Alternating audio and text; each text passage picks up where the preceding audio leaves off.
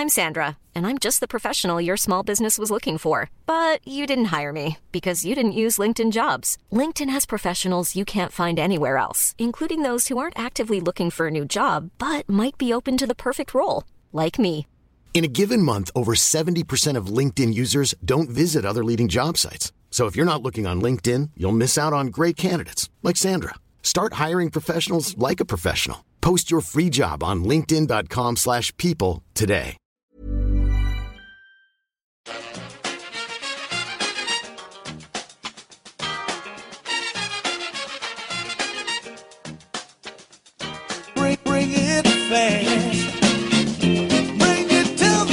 Hello and welcome back to the EPL Roundtable. I'm your host Kevin DeVries, and as always, if you'd like to reach us at the podcast, you can do so by either tweeting us at EPL Roundtable or emailing us at EPLRoundtable at gmail.com.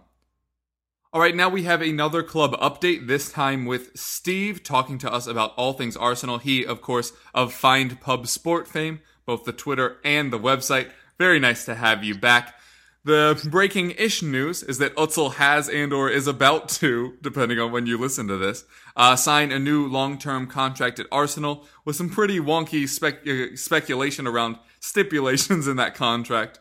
Um, but overall, looks like he's willing to sign on long-term to the club. Was it ever concerned that he was leaving, or is this just like a nice comfort knowing that he wants to stay there? Um, it was always a concern.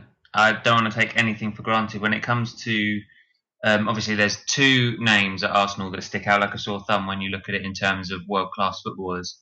Um, Özil is one of them, and obviously you have got Alexis Sanchez, um, who I also understand is being negotiated with at present. But um, there was always a bit of a question mark, and he's going to be he's you know still a relatively young player. He's a very ambitious player, um, and he'll want to win things. So he wasn't going to stick around if he didn't believe that this is a club that could win things. So if he's going to, uh, regardless of you know release clauses, um, whatever else might be in there, depending on on what he's negotiated for himself to give him an, an escape route, which I wouldn't sort of blame him if he did.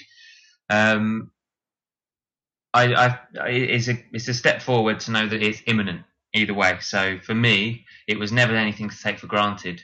Um, but I am very very glad uh, that it's finally happening, and hopefully this will be the catalyst that means that you know if he signs, then Alexis will also go. Okay, well if staying, then I'll stay. Hmm. That would obviously be of great benefit for you.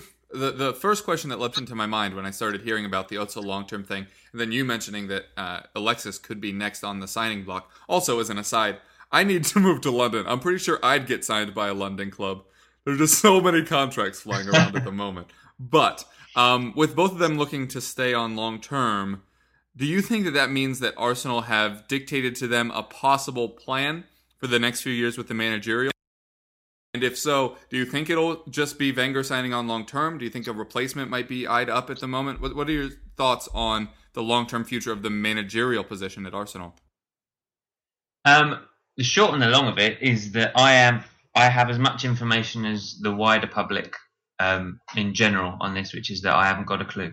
Um, but I'm a big Wenger fan. I've always come on this podcast, every, anytime I have been on the podcast, and said that anybody who wants him out needs to have a look at themselves.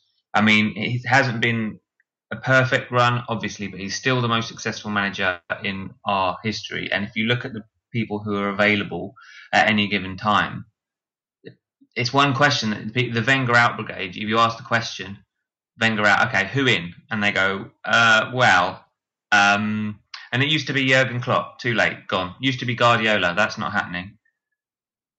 Who else is there? And and one person even said Mourinho to me, and I nearly threw up in my cornflakes. I guess Um, Simeone is the last like big name one that could move soon. He is the only person who I can see being a legitimate.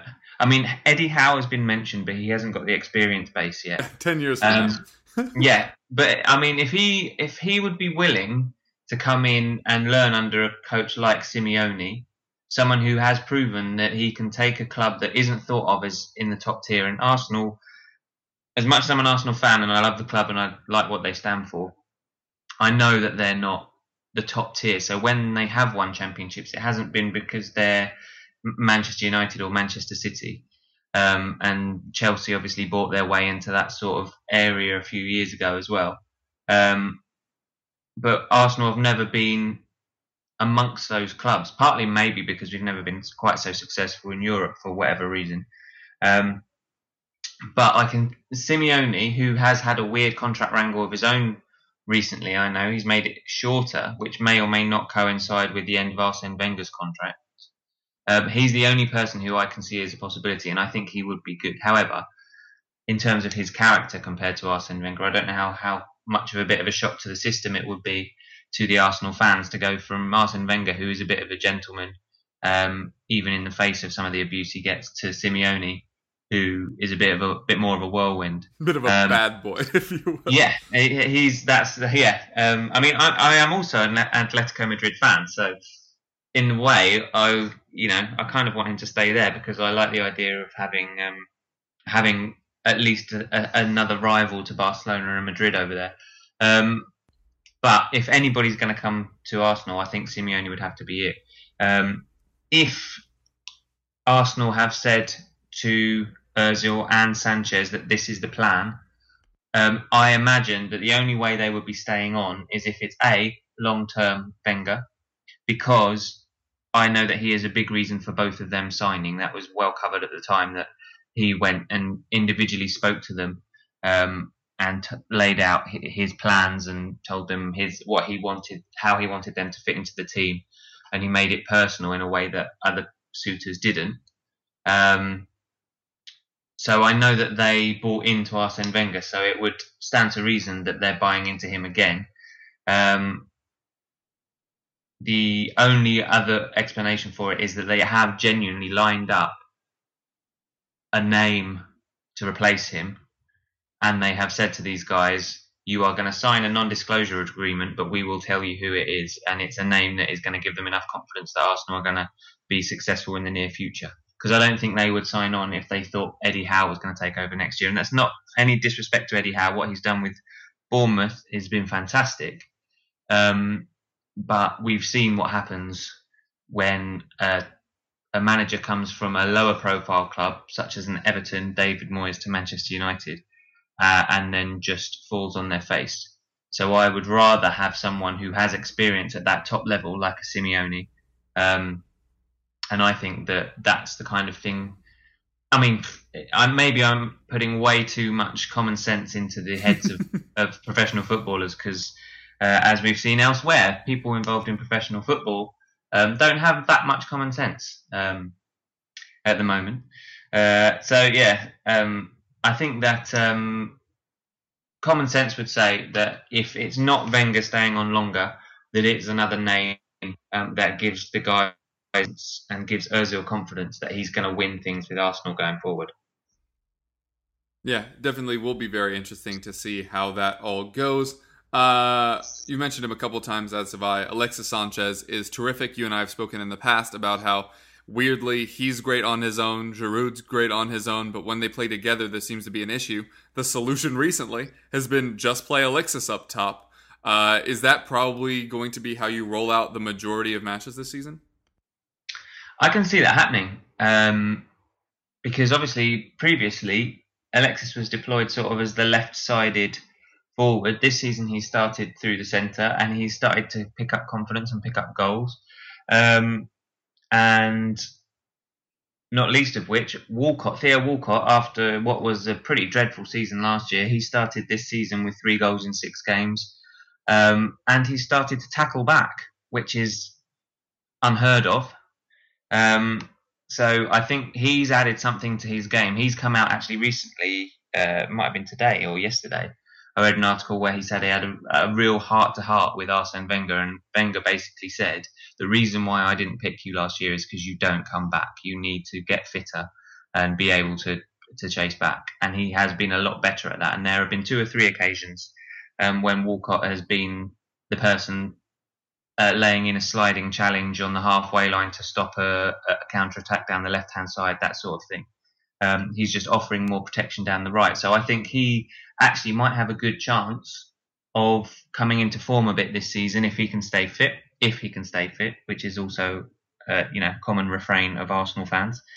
Um, and on the other side, Alex Iwobi has looked fantastic. Um, so with those two playing, I think it's one of those things. If you if you were putting together a fantasy league team, you would look at the different aspects that Arsene Wenger has to play with, and you would say, okay, which three of these players will get me the most points? Özil is staying in the number ten role. That's that's not up for debate. Özil is one of the best number tens, if not the best number ten in the league. Hmm. Um, so when it comes to those, you know, left forward, right forward, and forward through the middle, you basically have to pick your best three players or the three players who you feel combine best. And last season, he obviously thought it was Alexis on the left, Giroud in the middle, and then a another, whether it was Oxlade Chamberlain, sometimes, sometimes it was Walcott, sometimes it was Ramsey. Um, last year, various people were, were deployed on the right hand side, whereas this year he seems to have stumbled on the fact that Iwobi and Alexis Sanchez seem to get on. Um, they seem to have an understanding. Walcott's got better, and so that combination is just a more effective one at the moment um, than Alexis and Giroud. Like you said, they've they've struggled. There, for a little while, there was a there was a statistic that they played however many games together, and neither of them had scored in them. Um, that did start to improve towards the end of last season, where one or two of them got a couple of goals, and then in uh, um, one of the games this season, when they were both on the pitch, Alexis scored as well. So it's not like they've got that same hoodoo anymore. But I just think at the moment, the way Iwobi is coming through, um, he's playing with real confidence. Walcott's improved his game this year after that chat with the manager. And then you're looking at uh, where do you put Alexis? And the only place left is through the middle.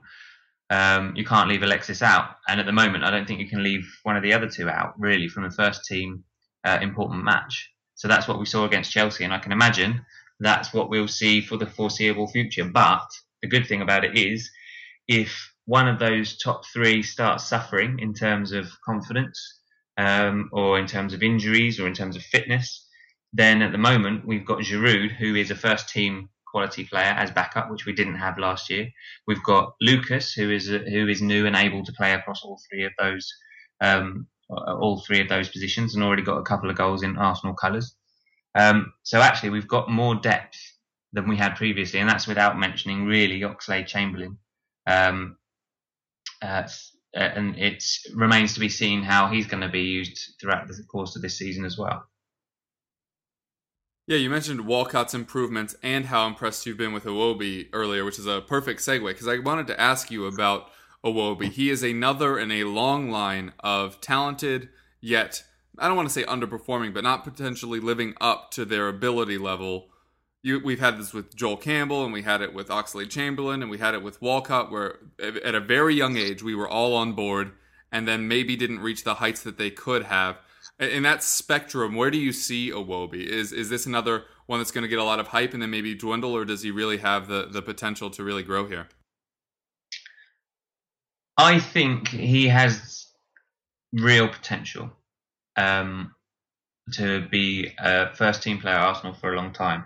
Because not only has he got the pace, he seems to have a little bit of well, a he tracks back more naturally than uh, the Ox or Will Walcott, um, and he just and he's got a better eye than another player that um, you didn't mention. Them Serge Gnabry. He's another one who Oh, came yeah. through. Um, and now he's, he's that came and went real fast. Yeah, yeah. He had a spell of about five or six games where he looked like a world beater. Then he had an injury for 18 months and then he left. Um, so, I mean, he was another one. I think Iwobi has real potential. Um, he is a name that, as an Arsenal fan, I've not just been hearing about for the last two years. Um, I've been hearing about him for about four or five years coming through the Arsenal ranks. Um, he is coming up with a lot of expectation, but he's also coming up through the club.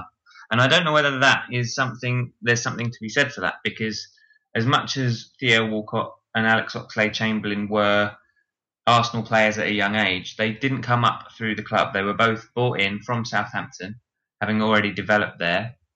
Um, both very good players. I want to see both of them succeed because obviously if they both succeed, then that adds to our squad depth. Um, but they came in with a price tag and a label, whereas Iwobi just sort of was thrown in surprise, surprise, because of injury last year, um, and actually has shown that he has the ability to hold his own in that position. He was keep, he was keeping Theo Walcott out of the team last year um, by playing on the right with Alexis on the left and Giroud through the middle, and he's shown that he can play at that level until and until he doesn't show that he's keeping up with the rest of it. And okay, first full season, I imagine he'll need to be rotated at some point because he's still young, but he'll have a lot of energy. He's got a lot of enthusiasm. He's an Arsenal boy. Um, so, and he seems to have a good head on his shoulders if you ever hear him interviewed.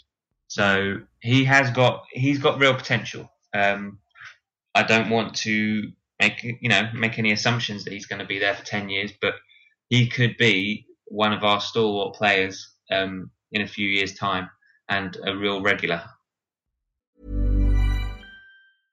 Hey, I'm Ryan Reynolds. At Mint Mobile, we like to do the opposite of what Big Wireless does. They charge you a lot, we charge you a little. So naturally, when they announced they'd be raising their prices due to inflation, we decided to deflate our prices due to not hating you. That's right. We're cutting the price of Mint Unlimited from $30 a month to just $15 a month. Give it a try at mintmobile.com slash switch. $45 upfront for three months plus taxes and fees. Promo for new customers for limited time. Unlimited more than 40 gigabytes per month. Slows. Full terms at mintmobile.com. I'm Sandra, and I'm just the professional your small business was looking for. But you didn't hire me because you didn't use LinkedIn jobs. LinkedIn has professionals you can't find anywhere else, including those who aren't actively looking for a new job but might be open to the perfect role, like me.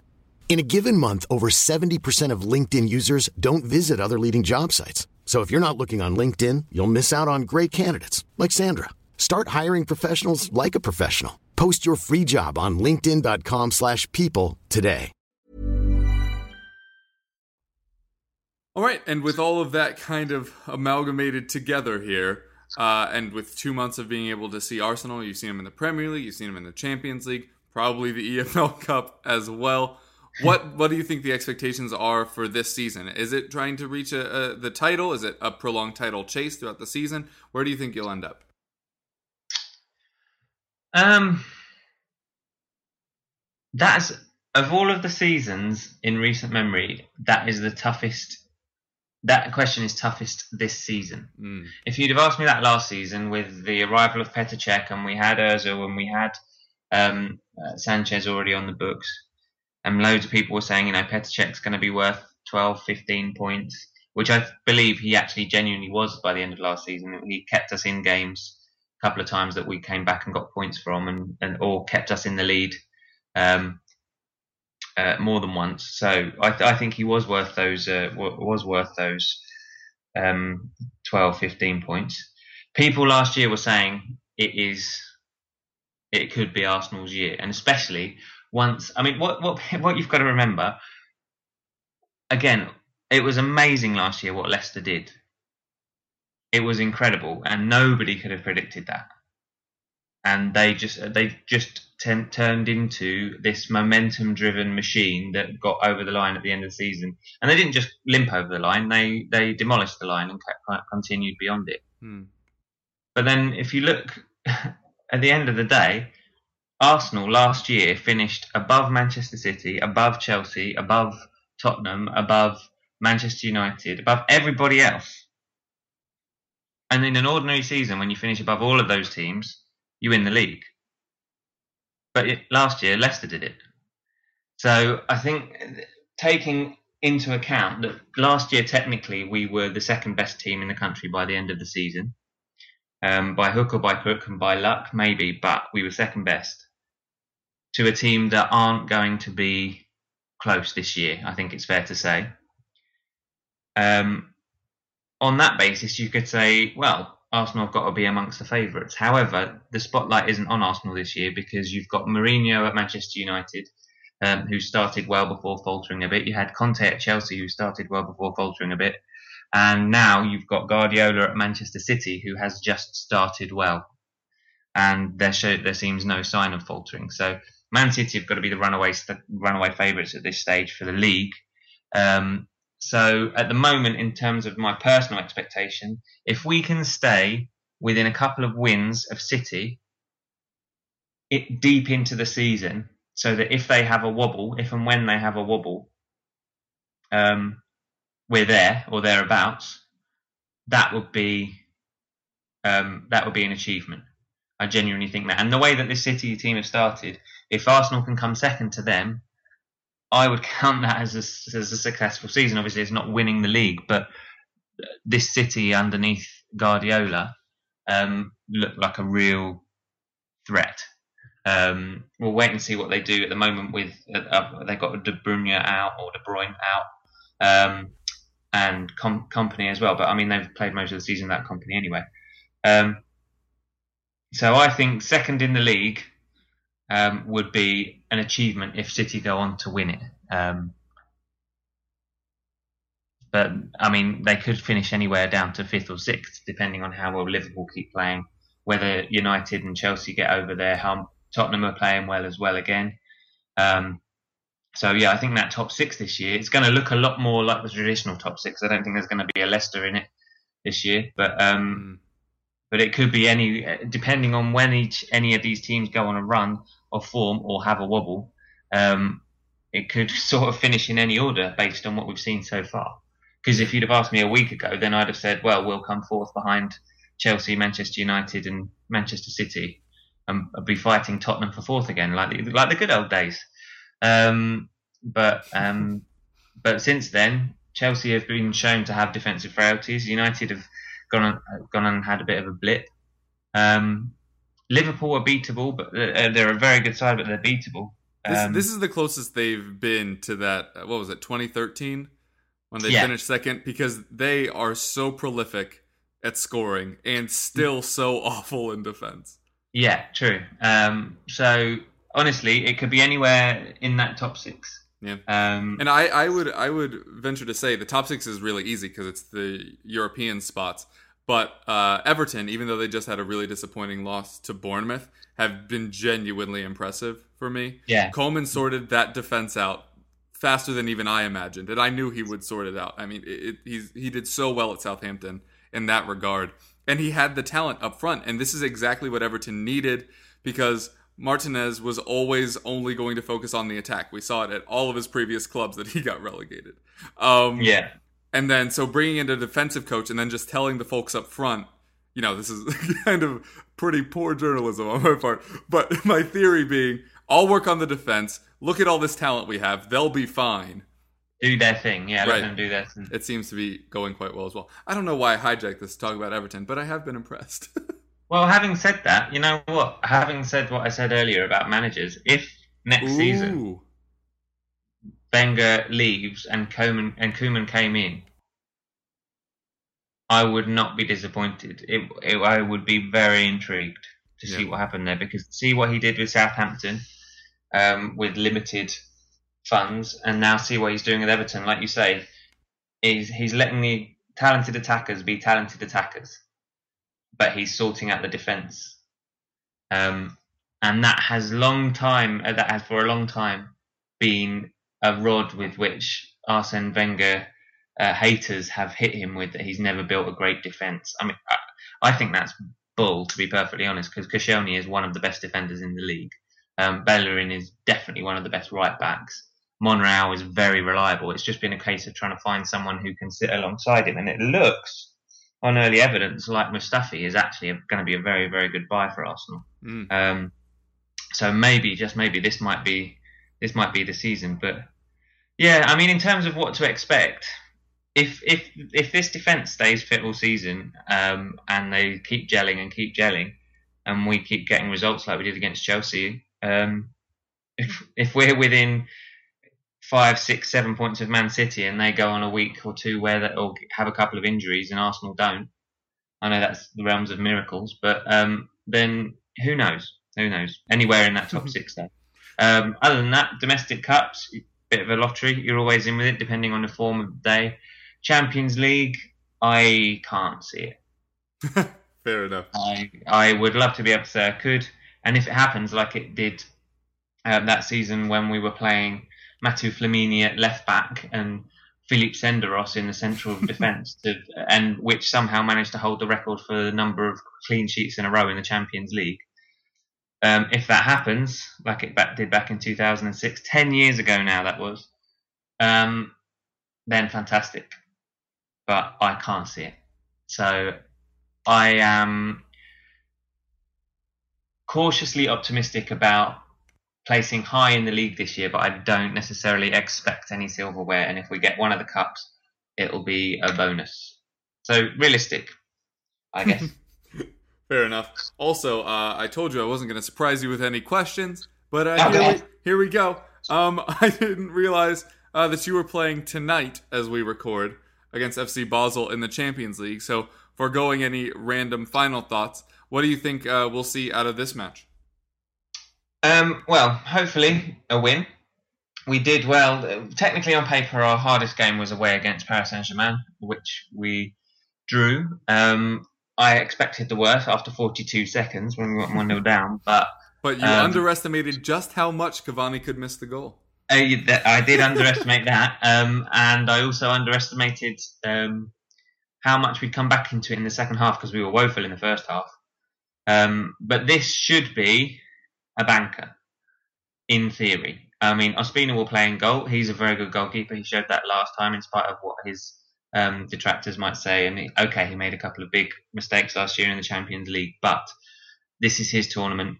Um, this year, he's been it's been expressly said that to him and Petr Cech that Ospina will be first choice in the Champions League. Um, other than that, I expect um, the the tide pretty much what we saw against Chelsea, with the exception of Coquelin, who's out through injury. Um, but that's the other thing. Coquelin's out through injury, and uh, about well, going into the second half of the season last year, Coquelin had become one of our most important players. Uh, we lost Coquelin through injury, and it was panic stations because he'd emerged as this incredible um, midfielder. Now, to replace him in the defensive uh, slash box to box midfielder role, we've got Elneny who looks good, and we've got Xhaka who looks very good. Um, so suddenly our, our depth is there in a way that it wasn't. I think this. I think um, it should be that that squad has enough to beat Basel at home um, to stay top of the group. Because um, at the moment we're top of the group because our name starts with an A. So um, yeah, so hopefully we'll stay top of the group tonight. Fair enough. All right. Uh, well, that'll do it for us now. Uh, tell the folks where they can reach you. Uh, yeah, of course, you mentioned earlier, Find Pub Sport. It's a website on which you can find uh, local venues that show sport live on TV, so you can go along and enjoy a pint with it um, and enjoy the atmosphere of, of watching it, not just in your own home. Um, you can find that at findpubsport.com, put in your postcode and find nearby pubs. Alternatively, you can get on Facebook, uh, search for Find Pub Sport, or on Twitter at Find Pub Sport. Um, and if you agree or disagree with anything I've said, then please feel free to shout at me on there because I'm happy to uh, to have a dialogue as long as it's relatively respectful. Awesome. Well, thank you so much for joining us. And uh, for you listeners at home, you may hear more from Steve very soon indeed. But thanks so much for taking the time, and we will, in fact, speak soon. Cheers, Jeff.